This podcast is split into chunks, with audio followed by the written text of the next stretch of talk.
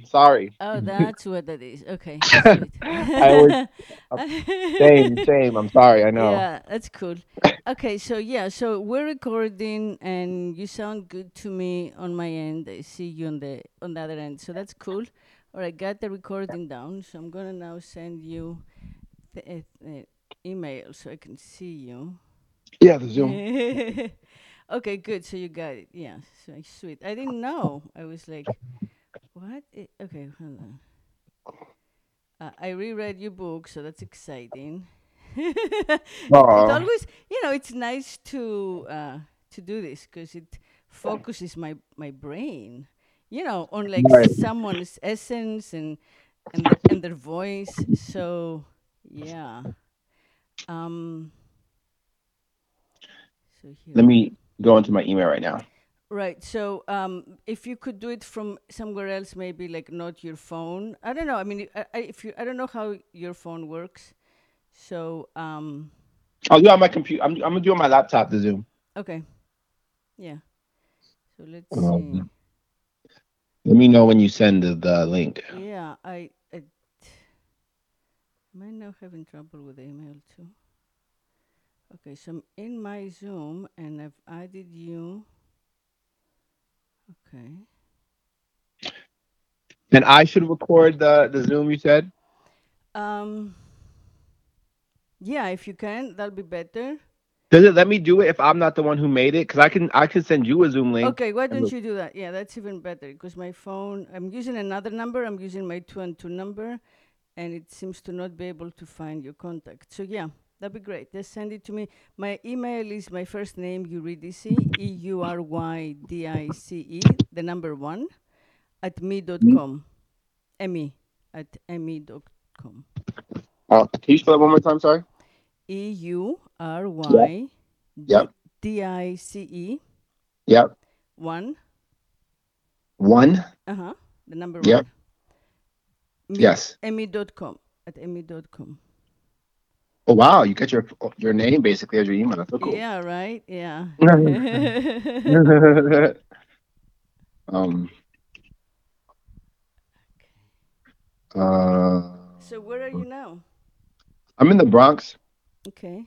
How, uh, has, Bronx, New York. how has the year been? Uh, right. yeah. Good question. Yeah. Um, you know, it's been um up and down. It's been pretty crazy. Um, let me make sure I understand how to record stuff though. That's a good okay. Yeah. point. Oh, it's it's right there. Okay. Yeah, it's it. right there exactly.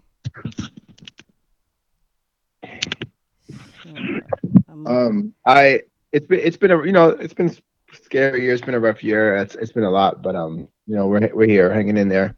good. Uh, my back actually like that's one thing. I may like try to stand up a couple of times to stretch my back out because Mhm. Um I, I kind of herniated a disc, and so sometimes sitting in the in the desk chair, I don't want to sit in my bed because Wait, how did you herniate this, dude? How? I think um literally just some sitting a lot, and then I, I I've done it before, so it's it gets easy for it to happen again. But I think it's from being very active, then sort of suddenly being inactive, and then trying to be active again. Mm. I see your I see you've entered. Okay, sweet. Alrighty. I got you. Hey there. Yay! Hey! So I wonder maybe I have to put my phone somewhere else. Oh, we have an echo. You I have don't echo? I'm sure we'll have Hang on, I'm, one. I'm looking like a little like overlit here. That's better.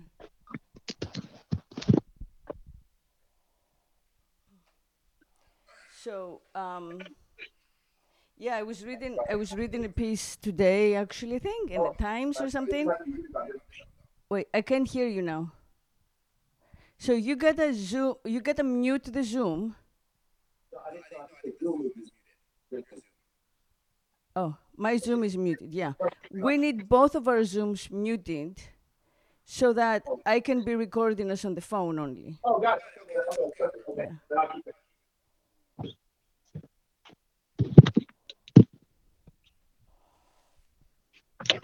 I see. Yeah. because I'm looking at my laptop now.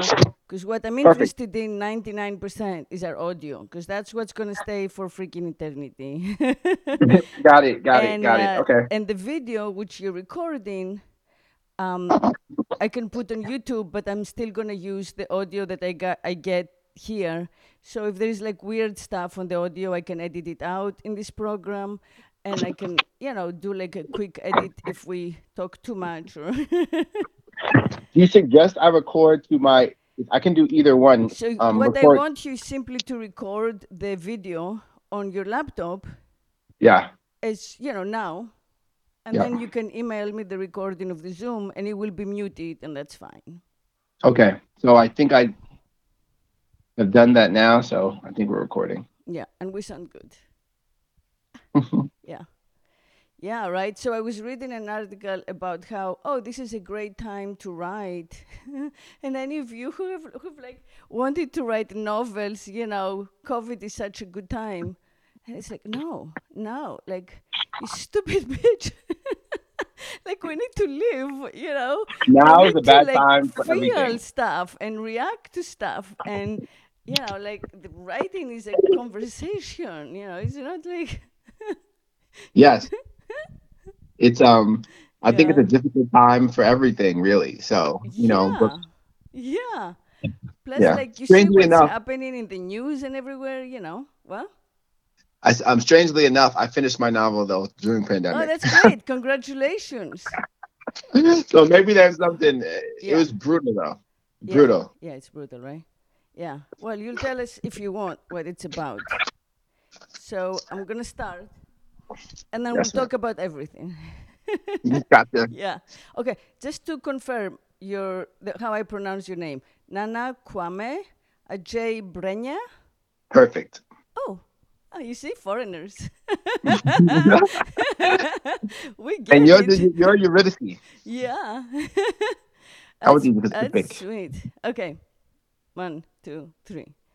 Welcome to Speak Sex. I'm your host, Eurydice, and my guest today is uh, Nana Kwame Adjei-Brenyah. He's a great uh, writer, novelist, um, and uh, short story writer, and he just turned 30, right, Nana? Yes, now. So yeah, sweet. So I, I love that too. Um, a couple of things about you. Uh, you are the son of immigrants from Ghana, uh, and you were, I guess, born and grew up in New York, uh, somewhere upstate. Went to SUNY Albany, got your MFA at Syracuse, and your book uh, Friday Black uh, did very well.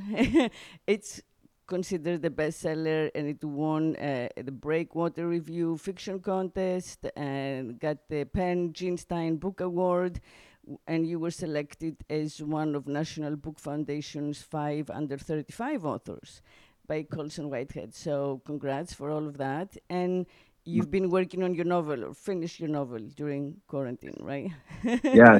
Um, first, thank you so much. It's uh it's a pleasure to be here talking to you right now. And um, yeah, I did somehow uh, finish a novel during this sort of bleak year.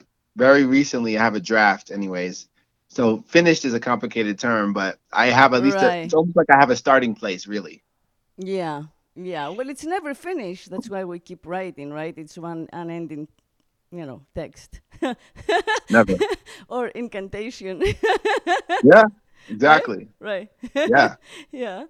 Um, I mean, what I do like about your work, you know, for myself, that there are all kinds of interesting aspects to it, and um, you know, people should read it, you know, because there's so much to it.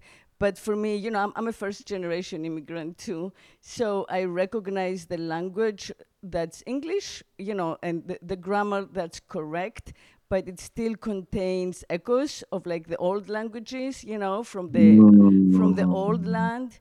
And so i hear that in it i hear the rhythm you know of like how our people kind of talk chant more Yeah. right Yeah. um Yeah. because english is like such a such a business language um and the languages that you know we come from that, that of the of, of an oral tradition uh, you know, the stories we grew up on are are very much, you know, languages of like echo and and rhythm and like the pulse, right? The the blood beating.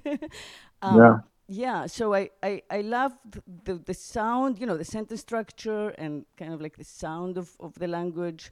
Um, I like that you just you know like me and like the writers whose work I, I personally enjoy most you know try to write down the body you know Yeah. write the flesh and um, Yeah.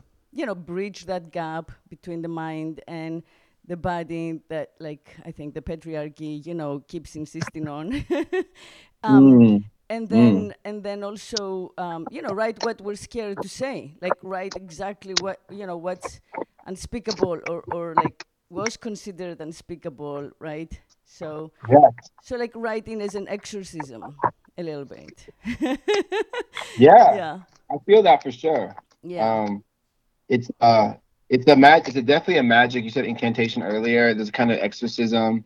Um, it's a way, literally, you can excise some of those things that are part of yourself and part of your world in a in a way that um, I don't know has a lot of power for me at least. So I, I that resonates with me for sure.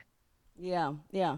And also you're not like very genre specific, which I appreciate. You know, it, it was it's kind of hard to put the book in a category. So we call it a short story collection and you know, but that's a euphemism. Like you have Uh, like a moment here, you know, then a story, but then also just like, you know, a, a moment in time or a thought or a dream.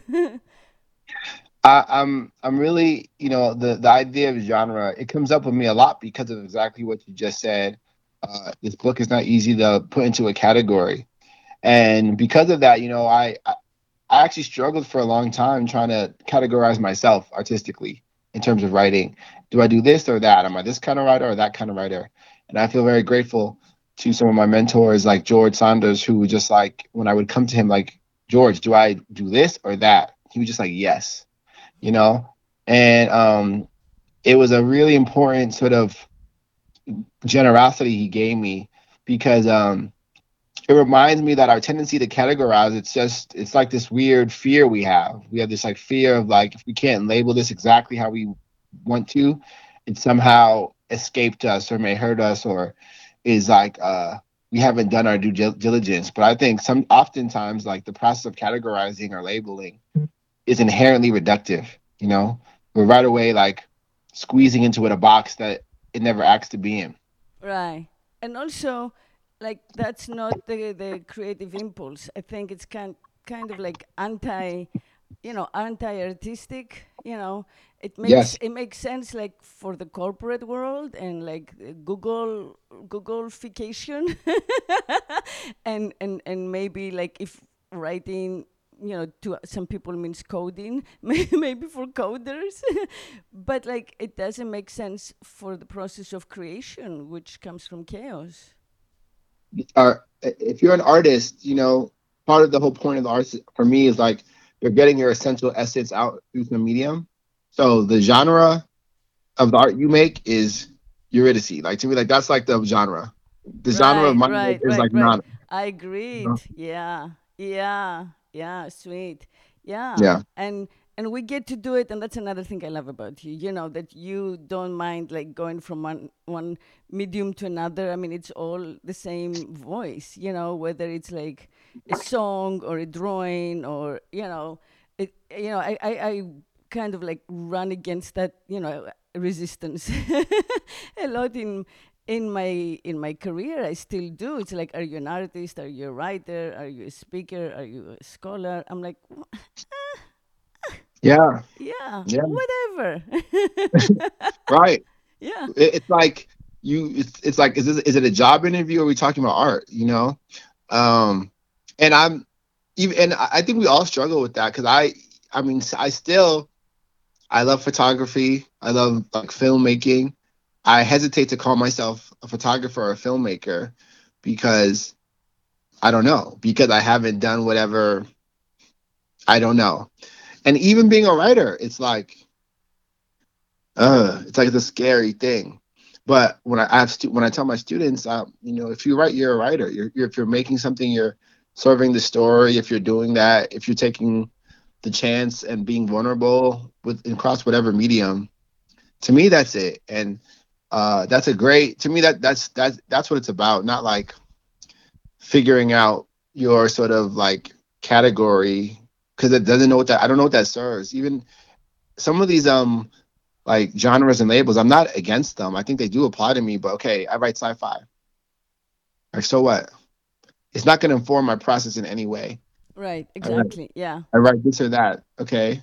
It doesn't Yeah. feel like it's for me. So I don't I don't to me it's just not really uh imp- it's not important to the process of actually making. It seems more like a after the fact appraisal for selling purposes. Right. It seems exactly. It's just like all about the selling of it, and uh, uh, I I don't know. You know, there is a big part of it, in my opinion, that's like the man. You know, it's the man telling us who we are. So until like the man says, yeah, you know, you wrote a book and a legitimate publisher spent, you know, a few dollars like printing it and, uh, you know, distributing it, that makes you writer. Otherwise, it's not, you know, or like a gallery, you know, or, or a few galleries like have sold some of your art, so you're an artist. Otherwise, you're not, you know. But like, it's really so arbitrary. You, to, you know, I think mm-hmm. because I, you know, I, I, it's so easy nowadays. You know, like the. The, the patriarchs are dead. I'm sorry. Like the system keeps going of its own momentum, but like you know, truth doesn't exist the way it used to. We don't all get our beliefs from this like one centralized like authority anyway, Yeah. right? Yeah. Yes. Yeah. Yes. So, like, why is it still up to the, you know, the powers that be to give us the, the stamp of approval? That, that's what we're, we are, you know, because because they monetized our work a little. I I think about it so much, and like, don't even get me going down this path because I like talk about it forever. But like, I it's what's scary is even our ability to consume or consume is not even the best word because that's what we do only, but like appreciate like art is informed by this kind of patriarchal sort of kind of arbitrary system. Okay, this book is 3.7 stars. Like what? What does that mean? Like what could that mean? I know. and then, like, It's, you um, get one extra review or two, and the stars change. And you're like, the metrics are so ridiculous. and again like I, I i don't think like um there is no use for criticism or like thinking about work at a high level i think that's actually a great honor but i think the tools we have to do it so it's easily so that criticism can also be easily consumed are so so so reductive even asking like i, I had this moment when i was reading a great book called afterbirth um and i'm trying to think of the author's name uh it's like escaping me right now but it was a beautiful, spectacular book, in my opinion. But I remember having that, you know, like you finish a book, and I felt my brain go, "How good was this book? Or was this good or bad?" And I'm like, of all the like Yeah. soul and humanity that was exhibited in just in those pages, that is the like it's so disrespectful almost, or like limiting, or just whack to think of it like good, bad, thumbs up, thumbs down. It's like no, someone's like, here's my whole heart, my essential humanity, and I'm like trying to be like, well, I'll give that about 4.2 stars it's insane it feels insane to me so um i kind of resist a lot of it like i i i, I want us to like i don't know to me it just feels like not what art should be it's like feels like art trying to be like these other spaces what it's supposed to in my mind like particularly not be yeah, yeah. I feel you. I agree so much. Yeah. yeah uh, because anyway, you know, we're supposed to be the avant-garde. We're supposed to be moving forward to a place that cannot be, uh, you know, graded or categorized or explained. Right? We're supposed to be opening up ground in our evolution, in our like collective move. You know, it, it, all of us together as humans. So how can all of that be put in categories in advance? It can't. It's just like instead they're putting the brakes on us. You know, they're like, nah, Yeah. yeah, slow down, It- belongs. it's so true and it ends up it ends up being like you know you could it does you don't have to like imagine very far to see how it can be detrimental to the process so obviously i'm again as i say this i'm not anti getting awards i'm very grateful it's a big honor but you create this system where you can get further legitimized by further award winning, right? Yeah. And now, and because of the way we view those awards, and I think we're starting to change. And I think people are starting to understand like it's not, it's it's it's obviously extremely arbitrary, but in some people's minds, these awards are like that's better than this because they won an award and they didn't. And um, it's a way to get a, the majority actually of artists to feel less than because only yeah. one there's only so many yeah. awards Yeah. and uh, and obviously i guess like the, the the other sister half is if you are lucky enough like you know obviously we've been very blessed on my team and you know my, my publishing house and with my first book we've gotten very lucky in the sense that we've gotten some of these honors which i'm super grateful for but like you know it doesn't mean that in any way that my book is like a better book of this of that year. Just it's one person who tried, and I, I mean, and and I'm I say this to someone who like cares a lot about putting like intense effort into their craft, but it's not like we're not trying to just be like this hierarchical system. We're trying to, like you said, be avant-garde and almost like remind ourselves that the, the illusion of this me above here and you here, that's like not us. That's that's that's not real life. Yeah, exactly. That's not our intention. So our intention gets like deformed in the process of you know being like you know consumed. Yeah of entering the machine the production machine. Yeah and that's a Mhm. that's problematic. And and i think that there is no exception to this.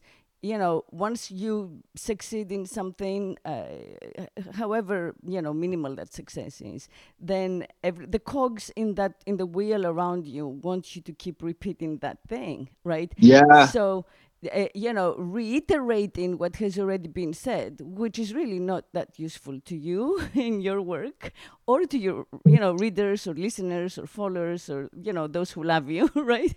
Uh, that's what they want you to do and they want then they will pay you for it mo- the most.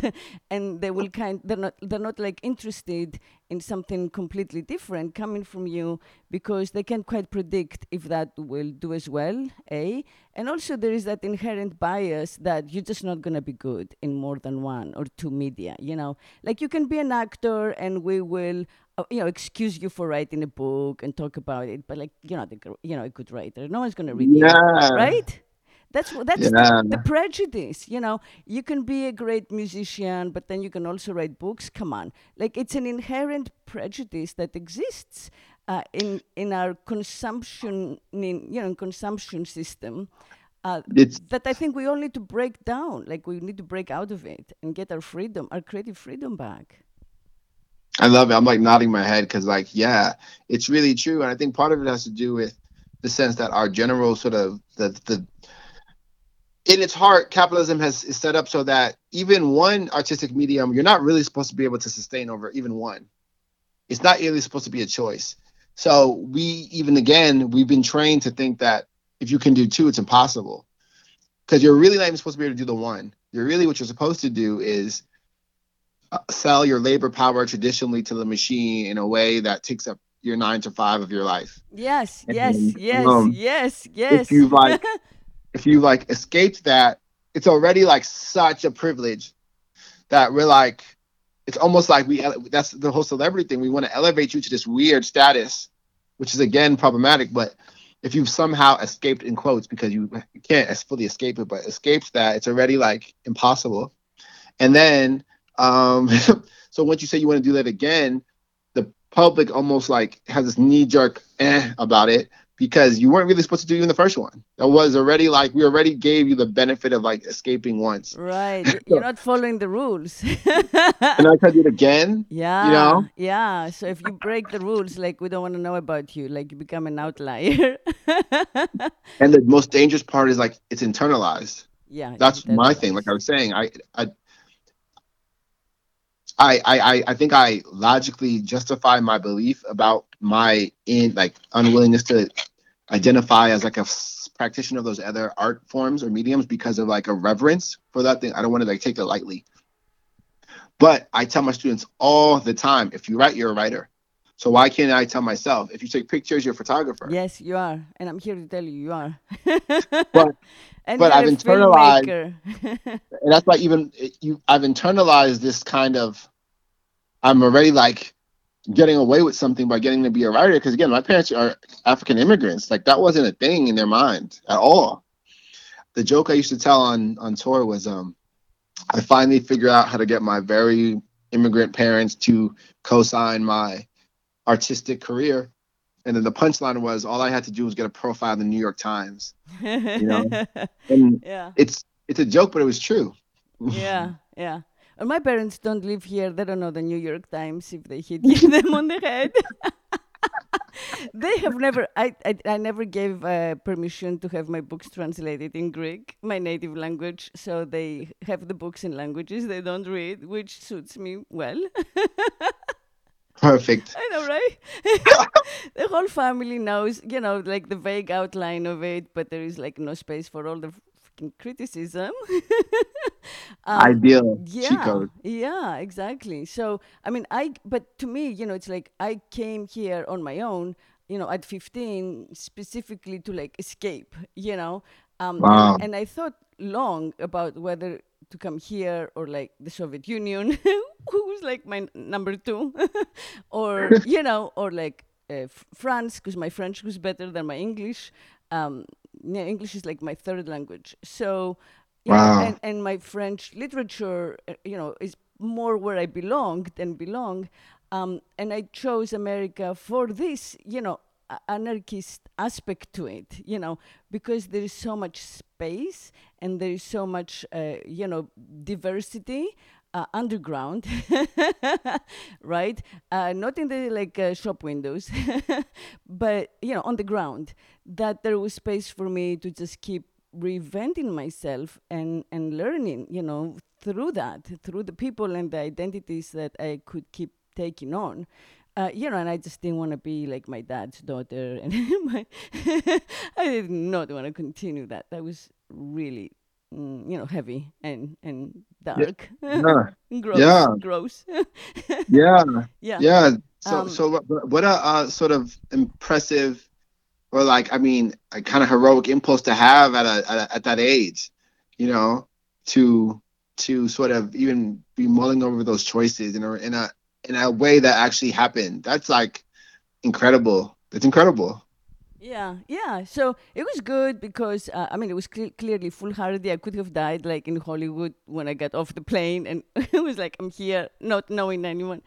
Um, Yeah. But um, you know, it did like the the risk the risk inherent. You know, ha ha has been helpful throughout in the sense of um, letting me out of the normal obligations you know? Like i'm always aware i am a foreigner wherever i am. I, I you know i left too young. i'm a foreigner everywhere. I don't belong. The, you know the the natives can go by the rules. They understand them. But you know i need to have an escape plan. So having that like very formative in my in my psyche um, makes it easier for me to basically say no to the temptations of like you know success and like the promise of wealth which like how much are we gonna make honestly like the pittance That's really cool though, because that's like a real that's a really deep freedom you've like sort of created for yourself. I love yeah, that. Yeah. Yeah, it is. Yeah. So I was, you know, every time that I reach the place of success, I kind of like get out of it before I get completely caught, you know. And in the process, each time I lost like my agent and my publisher, you know, and I went to another country and I worked on another medium and started all over. And then when I get a new agent and a new, uh, like, you know, well, I did I did film, for example, and I got a production company and all of that, and everything's great. Uh, and then I reach a place where I have to like stay with it for my career. You know, I'm, I jump out and like I move to Miami and I d- enter the competition of, for art space in like the main uh, s- you know stretch of the city where everybody walks for like a co-op art studio. I got it, having had like no career in art, except I had, you know, it was like my double uh, major as an undergrad. and then I Mhm. spent like seven years just making and selling art. You know, people like hundreds of people walked in and, and creating that you know? So yeah i just kind of like i stand here as an example that it can be done you know? Like i did i made I did the, the, my film, ca- film career started in india. So i had to go kind of far from new york to get from the writing to the film. Um, but uh, you know I, it has le- taught me a lot and it has um, liberated me uh, and also, you know, another thing that I want to say is that it has reinforced the sense that I always had that we writers need to get out of the, you know, academic gates, you know, where, where, ni- where like knowledge is kept away from the world, you know. Um, and and and share it. You know, it's okay to go back to it like when you know we're older, maybe. yeah. Don't have all the energy, but just like to be kept there because that's the main means of like providing you know a consistent salary and, and healthcare. I think that's you know too much of a compromise, and it doesn't help the art. It really doesn't. You know, because you you don't get access to as much hardcore living. yeah. I'm so into what you're saying right now. I find that so inspiring because it's really true. That's another thing. Like it's it's first off, it's brave and courageous to take the initial leap. It's really, really different to like feel like get fi- to finally beat the game, so to speak. Oh, you get to, you made it. Since You become sustainable in this thing that's very difficult to even have a chance to do that. And then to leave that and do it again, and then do it again is like wow, like that's so inspiring to me because um you know, and if you have the option to do that, like it's it's it's it's been an interesting part of the journey for me. Excuse me to have uh like to even be considered an artist in like a outside of my own like head because even in my own head it's like like eh you know i try my best and that's what i do but to have like this to be sort of quote unquote legitimized in this certain kind of energy um, it's different for me. And academia is very, very emotionally strange because of how academia is so inherently hierarchical and oh so, so yeah. All they want to, they very often want to reduce stuff. I, I did the MFA, so they try to be separate, but it's still within the walls of, of that space. So it's, and I love my MFA experience. I'm not, I didn't have a negative one, but when you say when you want to teach now, right? I, I always oh, yeah, think about. Yeah, I love my MFA experience. I went to Brown loved yeah. every every moment was great and then i stayed you know as an assistant professor and that was super generous of them adjunct of course you know uh, and uh, then but i was young and i realized at some point there's no way i can spend my life in these corridors as much as i love the graduate students i get to teach um, there was no way. This was not a life of the mind. I was too no. young. I yeah, yeah, and feeling like you and taking those leaps though, it's um, it is hard because you know, again, like there's there's like logistical realities that are bind you to spaces. Part of why I went, part of why I went so hard when I did, and then also even why I left Syracuse when I did was both because of my father's like health. Um, so like the system is so horrendous that it kind of tries to force you into its again selling your labor power or selling your particular say you have whatever skill art form that is outside of the traditional trajectory they're still trying to force you into like acting like you're working your regular job um because yeah, if yeah. you don't they'll be like well you're gonna starve and die or your parents will too and so like um yeah. it's been really interesting for me to like try to like keep that sort of sacred energy about my art even as uh um it's becoming uh more and more i guess extrinsically motivated because i know that there's like a like someone cares now and so it's like a really hard balance but i mean to me i try to focus on my my my artistic purposes my, my what i think is connected to my my general purpose and have that sort of be in the front of my mind and the back of my mind as opposed to like will they like this? Am i am i going to get this that recognition or whatever? To me uh trying to find that balance is really that's why what you're saying to me is like so like mind-blowing and awesome because it's like kind of a kind of, kind of a dream that i think a lot of people aspire to that's really hard to like manifest in real life. I don't know if you know many people like yourself. I'm sure not that many. No i don't i don't and I, and I and I think that uh, you know it's but it is a, it's a matter of fear and it's a matter of uh, you know conversion therapy. um, I think that partly the system you know denies us the the option to to truly love. You know because when you love your dad or if you have a kid you love your kid. Then even if you're willing to like you know give up your own security, you want to like you know get th- theirs. So that's a way, you know, it gets you. And then this general assumption, you know, that we have to work in order to live, you know, which I mean, I'm sure you have thought of, you know, universal basic income and Yeah, uh, there's so many. Universal doesn't have to be this. artist income. There's there could be all kinds of ways that you know we could all get a basic income to live. Um, Yes. Equitably, you know, w- without it really making a big difference to the economy of this nation. um, Yes. and not have that sense in the back of your head that, well, you know, maybe you'll starve, maybe you'll Even just universal homeless. health care. Yeah, Even just health care. yeah, yeah. Both of those are necessary. Universal basic income and universal health care. Like, That's right. That's right. Speaking of your dad, like not being unwell, like that immediately creates the fear. How many thousands of dollars of bills are coming our way, right? Yeah, at any time. yeah, And so if you don't operate in this system that doesn't really serve anybody, like no one's like, I love it, right. but we all it, it, it's it's it's really rough. But that's why like, and and then so like the one way like some people try to do it is you make so much money, like you get basically instead of escaping the game, you get so good at the game, you get to kind of ignore it a little bit. But you know, at what cost to yourself and to your own but you lose health. your soul. Come on. I mean, you know, Faust. I don't Yeah. think there is any way you you keep your you know your freedom, your your authenticity, while you're making a ton of money. Just that, Yeah. can happen. Yeah, Right. Yeah. Right. yeah. Mm. But you know, your like your parents and and my parents come from a place. You know, my island. I'm, I'm from the island of Lesbos, and uh, it Mm. my village where I was born, where my both my parents were born, uh, has the same name that it did in in the Iliad. You know, in, by Homer. And life hasn't really changed, and those uh, you know, those antiquities are still there from that Wow. long ago.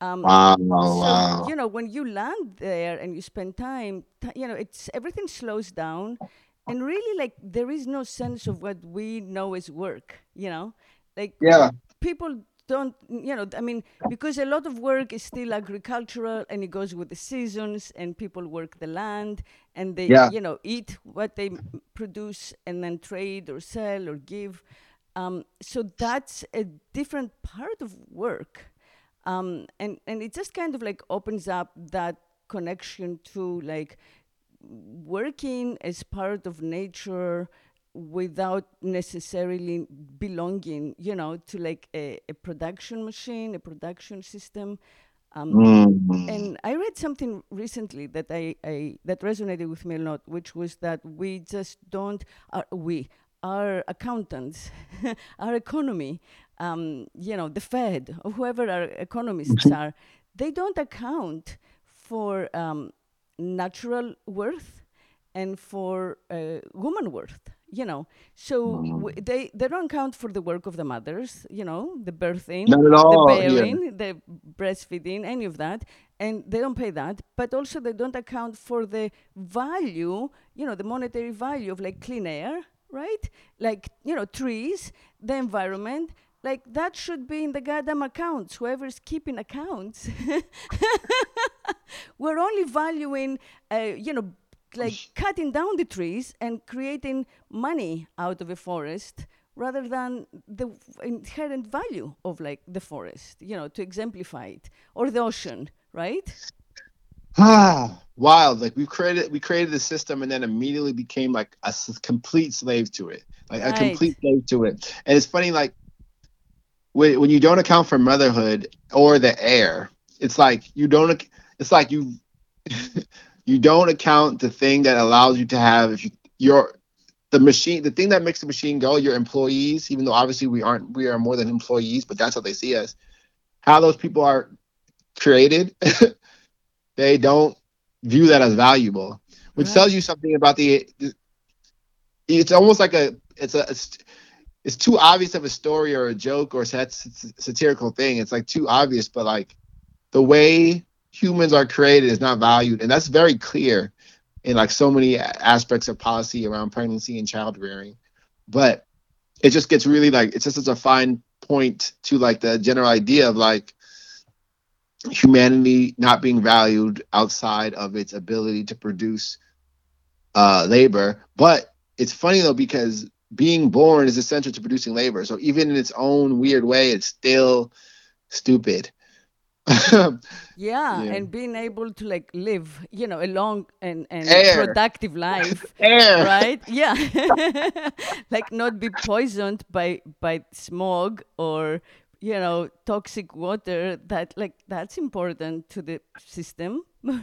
but again, like there is a it, it I, I hadn't thought of it exactly this way until I went to South Africa the first time on book stuff. But like, she was one of the the person. She took us like a natural food tour of this part of Cape Town. It was really really dope.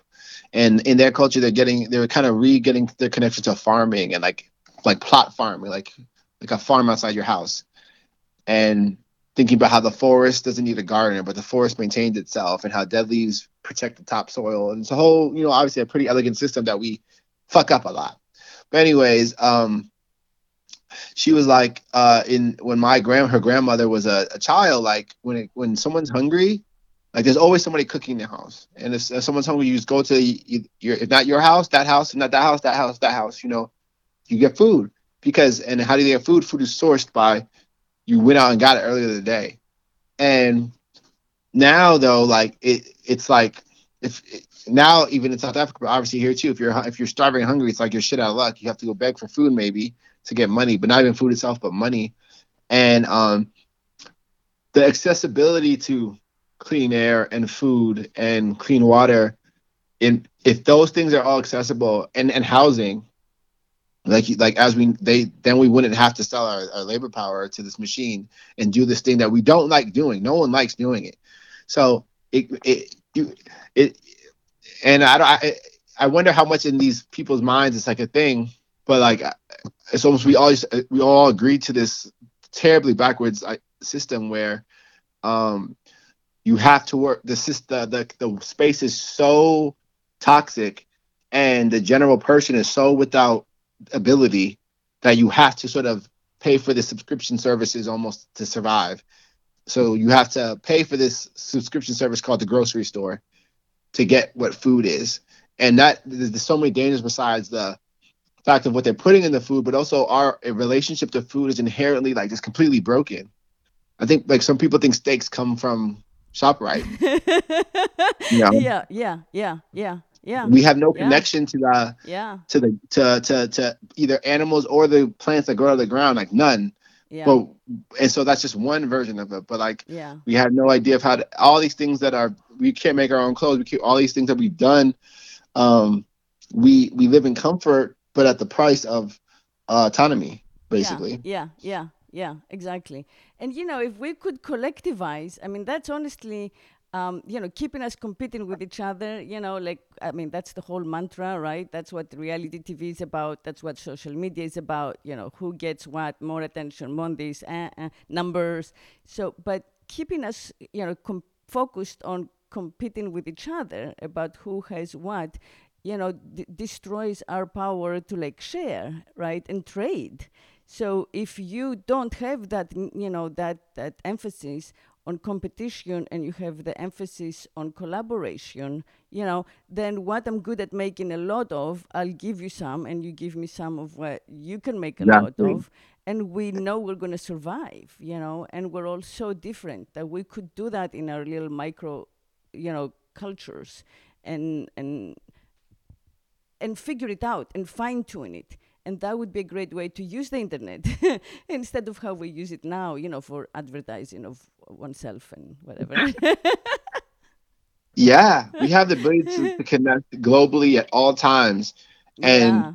and and and on some level you know like it's happening though like i mean it's annoying that money is is how it starts right? Because cryptology is and and and decentralization of money is like it's funny. I'm author. I'm, I'm, not. I'm no authority to speak about this stuff, but that is an example of like a collective working outside the central space and be like, okay, we want to do it ourselves.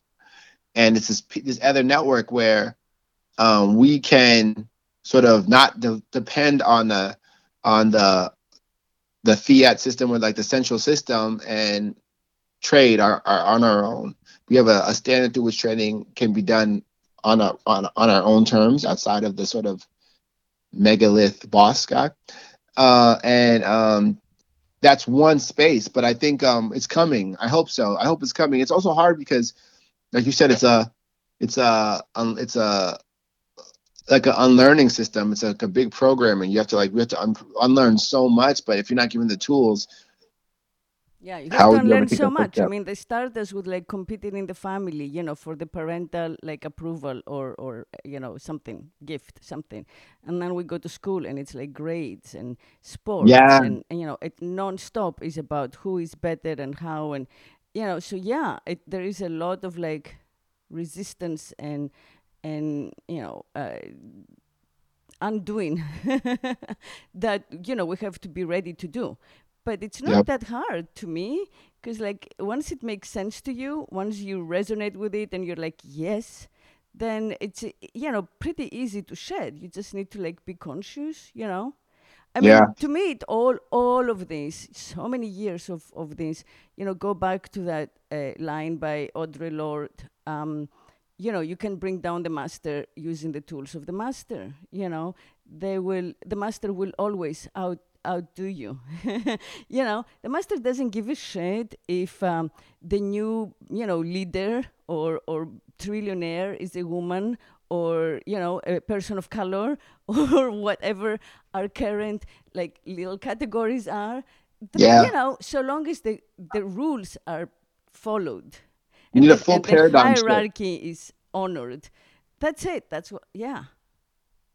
Yes, exactly. To me, like it's kind of what my art ends up, my work ends up being about. Like, how do we have a full paradigm shift? How do we like grow our imaginations enough? To me, like the ma- I think like so. I think everyone has like a place in like that journey or like that like that thing we're trying to do. And like for me, it's like I think my role is to use like um at least one of my roles to use like language to um first remind us that the system that we have in place is already inhumane, whether that be through being funny or engaging or dark or whatever. It's like remind us that a if we actually looked at it, we already don't agree. Some people have to like we have to get reminded of that, and then to be like, but also each of us individually through our imaginative abilities have the ability to uh, to create something better. And it's not like I think I think we we get dis um disheartened by like, well, it's so much, it's so much. It's like where it's us. So um for me that feels really connected to like my creative purpose to how can I re- like remind myself and others that we can do something better. Yeah. Hallelujah. Yeah. yeah, that was one of my questions that I was gonna get to your creative purpose. So yeah, Yeah. shift shift the paradigm. that Yeah. It's it's it's, it's and usually it's like it's like through like particular institutions like because all these there's different hierarchical systems these these that thing it's race is another one of them. Like uh, race is, uh, is one I'm obviously concerned with. Um so I'm like look at all these ways this manifests in this um and and obviously because we know that these different systems intersect with each other. So the novel I've just done um it deals a lot with um the carceral system and how criminalization is like a very visceral and baseline and important one that I think needs to be thought about with a whole new type of nuance and we need a paradigm Yeah. shift. And so that's why I wrote about it. Good, good. Yeah, no, I mean, first of all, where is the rehabilitation aspect to it? Nowhere. and, No. and and then you know, even if you go, I I like wh- when we get overstimulated and distracted by details. You know, I like to go to the start of things. You know, uh, and the start of policing, at least in this country, is very much you know getting the slaves caught and sent back to their masters. So Yeah. yeah, that's like very existential uh, and it does need like a thorough rewrite. Also, it doesn't work. yeah, You know, it doesn't work. Yeah, like even even if like you had no humane element about it, which you should, you should have care about the humans. These are all humans. It also isn't the deterrent we hope it to be because all these things we're so afraid of still happen. You know, all these things that were issued as murder, these assaults, uh, all of it is still a part of the culture. And so the prison as we have it is not it's not working. So, you know, I think Yeah. uh, uh, abolitionists they say like where life is precious, life is precious, and right now in our system, life is not precious. So, No. it, and the the public or whatever the outside world it recreates what the system or the institution deems okay. Because the only difference between what happens outside and inside meaning prison inside and outside is like inside there it's like they're bad and the government said it's okay. So they can be tortured. But outside the world if if, if you see your if that's the if that's what's on the table that's what's on the table. So um for me it's really that's a that's that's a that feels like a that feels important to me because I think even good, reasonable people have like subscribed to the idea of like some of us deserve to be tortured, and I think that um, if we can like address that, that's like a good, almost like bottom layer to cleanse, and then go up from there. So that's why I think I that's why I chose that as like that's not why I chose it. That's why the book I think forced itself to be written. Yeah, yeah. Well, that happens. yeah, yeah. Uh, Yeah. and and you know, I mean, I'm sh- I don't know if you taught in prison. You know, I taught in prison a couple of times uh, in a, on a couple of a different couple of different states in my Yeah. life, and it is, you know, it's so painful to just go through those gates and be like searched and leave behind your phone and have no AC and have no like accountability to the outside world. I mean, Yeah. that in itself, every time you know you go in and you know that you can get out, you know you're there because you've chosen to, ri- right? Just as a witness. But even Yeah. it doesn't make, make a difference. Like that existential fear. Like I always would get like you know goose flesh you know this the, the dread um, of going you know almost to the underworld because Yeah. what we take for granted cannot be taken for granted and and things can be taken away from you you know everything is a privilege there. So even the fact that um, i was allowed to teach that could be revoked anytime by the warden right? So Right. um, and anything could be considered suspicious behavior and and again taken away you know and students you know could be like sent to isolation for nothing that i could understand. So yeah i think that um you know we forget that there's a huge you know chunk of of population uh, who is out of context you know who has who, is, who are being kept out of life and we are okay with that like we let that go on as if it's not happening yeah it's it's terrifying for a lot of reasons. Um, you think about like we know for sure of the object abuse that happens f- between prisoners, but also like guards to prisoners. All those guards, they're not just in the prison where they're obviously partaking like a very like it feels like oh a, a self-contained fascist space, a self-contained evil space. You can't contain evil like that. They go home, right? They Oh it, there's no way Yeah, there are women. no- oh, yeah. there's, there's no way it doesn't like leak out there. And then now look what they've look what they've inspired and infected into their own families. And then how that continues and continues all the way out. It's just this you can't just have like, okay, we accept this evil, but it's over here. you can't, you know, if we're that easy, you know, we would the, world would be a lot more simple. You can't just have a place where it's okay to be evil. You have to change the whole thing and and and, and inspire something that is not evil again a very it's not it's not it's not like something i think is to be easy but like if love can be the motivator and not fear you know it can be a very different space Yeah, exactly. Yeah, if there is a sense of empathy or you know common humanity, like our shared humanity to begin with. Yeah, exactly. Instead we, of like we remember yeah, no go ahead sorry no, yeah. Instead of like the otherness, you know, this kind of Im- impulse we have, you know, which is very lazy. It's just emotionally lazy, I think. You know, Mm, right? Um, to like, you know, categorize something we don't recognize as other, and then we don't spend time with it. We just move on, and that's really a death sentence to whatever that other is, you know, a, a foreigner, yeah. someone who speaks or dresses or looks or behaves differently, anything we don't, we're not familiar with yet. uh, exactly. I think um, prison and police, as they are, are are like uh, emotional and also like philosophical and moral crutches that have made us like completely unable to walk. Uh, there's like a and and the otherness again like I agree so much. Once we buy into this paradigm of some people can do things and then it's okay to strip their humanity away. Once that's on the table, you don't get to control where that happens. Now, once it's on the table, oh surprise, surprise, it's mostly black people we do it to. It can't be on the table. oh, once it's on the table, surprise, surprise, look how women are being treated you already put it on the table. Like it can't be on the table at all, and that's scary be, because and, and it's like a self cleaning oven because its existence, the mere like a self cleaning oven, yeah. The mere existence of prison keeps us from having to think about an alternative to prison. Yeah, it's already there. Yeah. The building is already there. Throw them in there. We're scared now. Um, it, it, it's yeah. a it's a really it's really scary. It's really dark. It pulls on our darkest, worst impulses, which are real, and I like to honor those pain of loss, real pain of being of, of being violated and victimized. Those are real things. But if we, I I think that if we could just change our attitude towards quote unquote criminals, to being like those are people that we failed at some point. At some point, our system wasn't loving enough. Oh yeah, at the at right at the beginning, sometime, you know that happen. Oh, that all that happens like so early on, you know. And yes.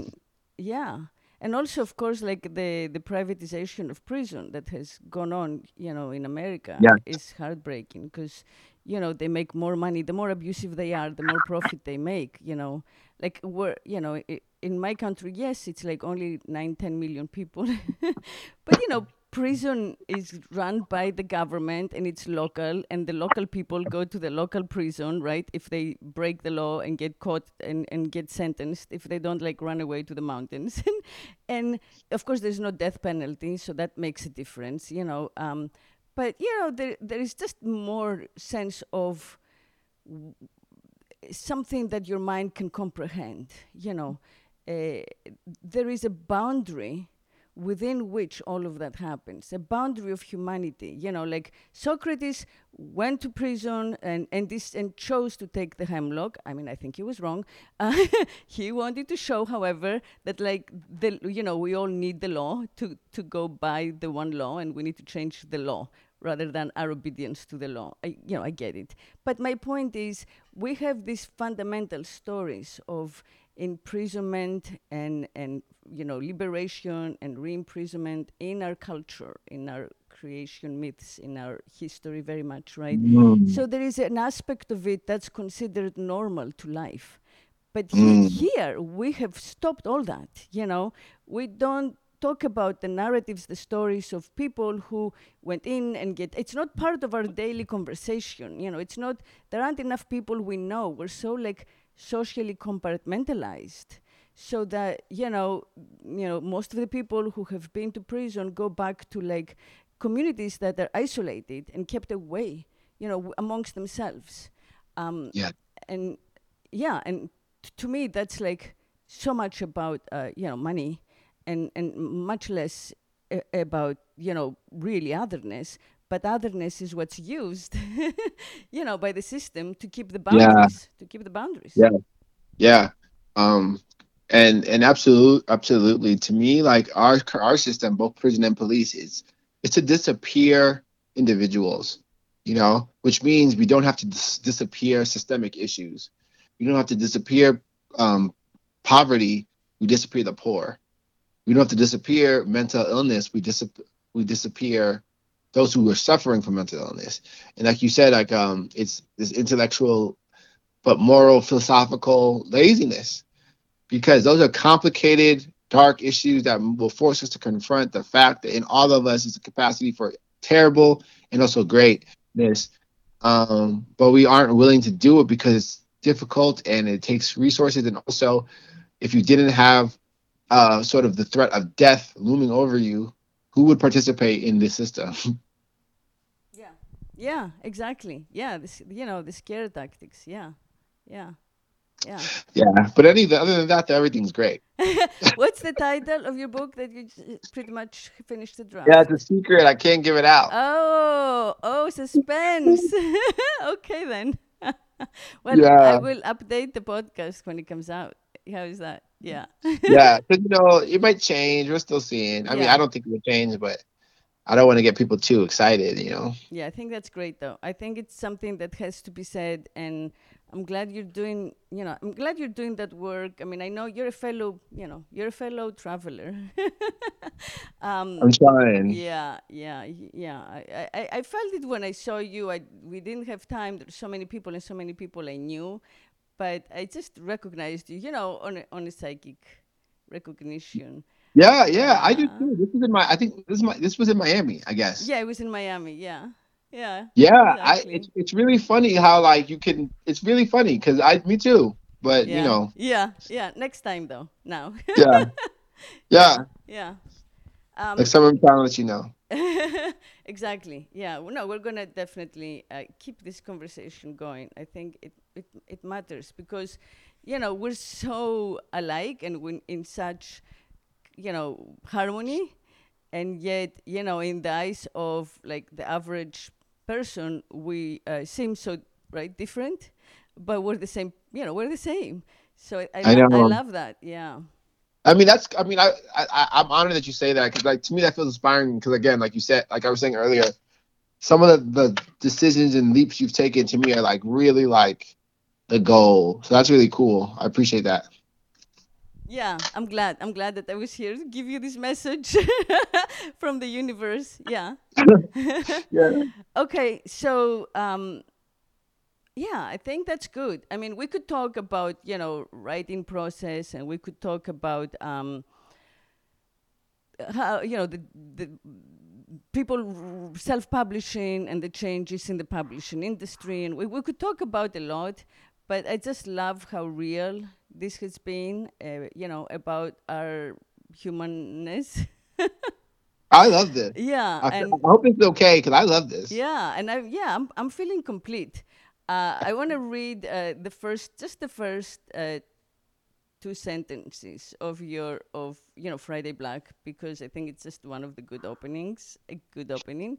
Um, Fela, the headless girl, walked toward Emmanuel, her neck jagged with red savagery. She was silent, but he could feel her waiting for him to do something, anything. I just love starting with the headless girl. So I had to honor that opening because I'm very fond of like, you know, Yeah. first lines that grab you and you're like, whoa, you know. To me, being named Eurydice, you know, she's she's Orpheus, the head of Orpheus, um, which, by the way, um, you know, came on the on the Aegean and washed up on the shores of of the island, right where I was born. I was born on that cove. Um, so again, like you are, you know, this this the stories, you know, of the headless heads that are uh, the o- uh, oracles, you know, that bring you messages. Um, Um, are many thousands of years old you know they're bigger than like you and me and our current identity right? And and when i read that i'm like wow you know yeah it's nana but also it's like other wisdom speaking you know? And, and mhm, that mhm. right and that's just like the beauty of it that it, it's not just an individual voice it's just all the stories coming through being retold and i appreciate that a lot yeah that you're open that way. Um i you know i appreciate it so much you know. I think when we're doing it at the highest level you're hopefully like yourself of course but you're channeling from source some some higher you know from that. And uh to me that's the what you're really trying to do just be there to to channel the real thing. And hopefully you know some of the stories you get some of that feeling. Yeah yes. Yes okay well thank you nana thank you for your time thank you for sharing thank you for being with me uh, yeah lots of love to you and everyone out there thank you for listening i love you and until next week keep keep speaking, keep speaking sex, keep speaking lit, keep spe- speaking art. All of it. keep this going. Yeah. Okay. Thanks. Thank you so much. So um, we can keep this going if you want for a minute longer, um, but I am gonna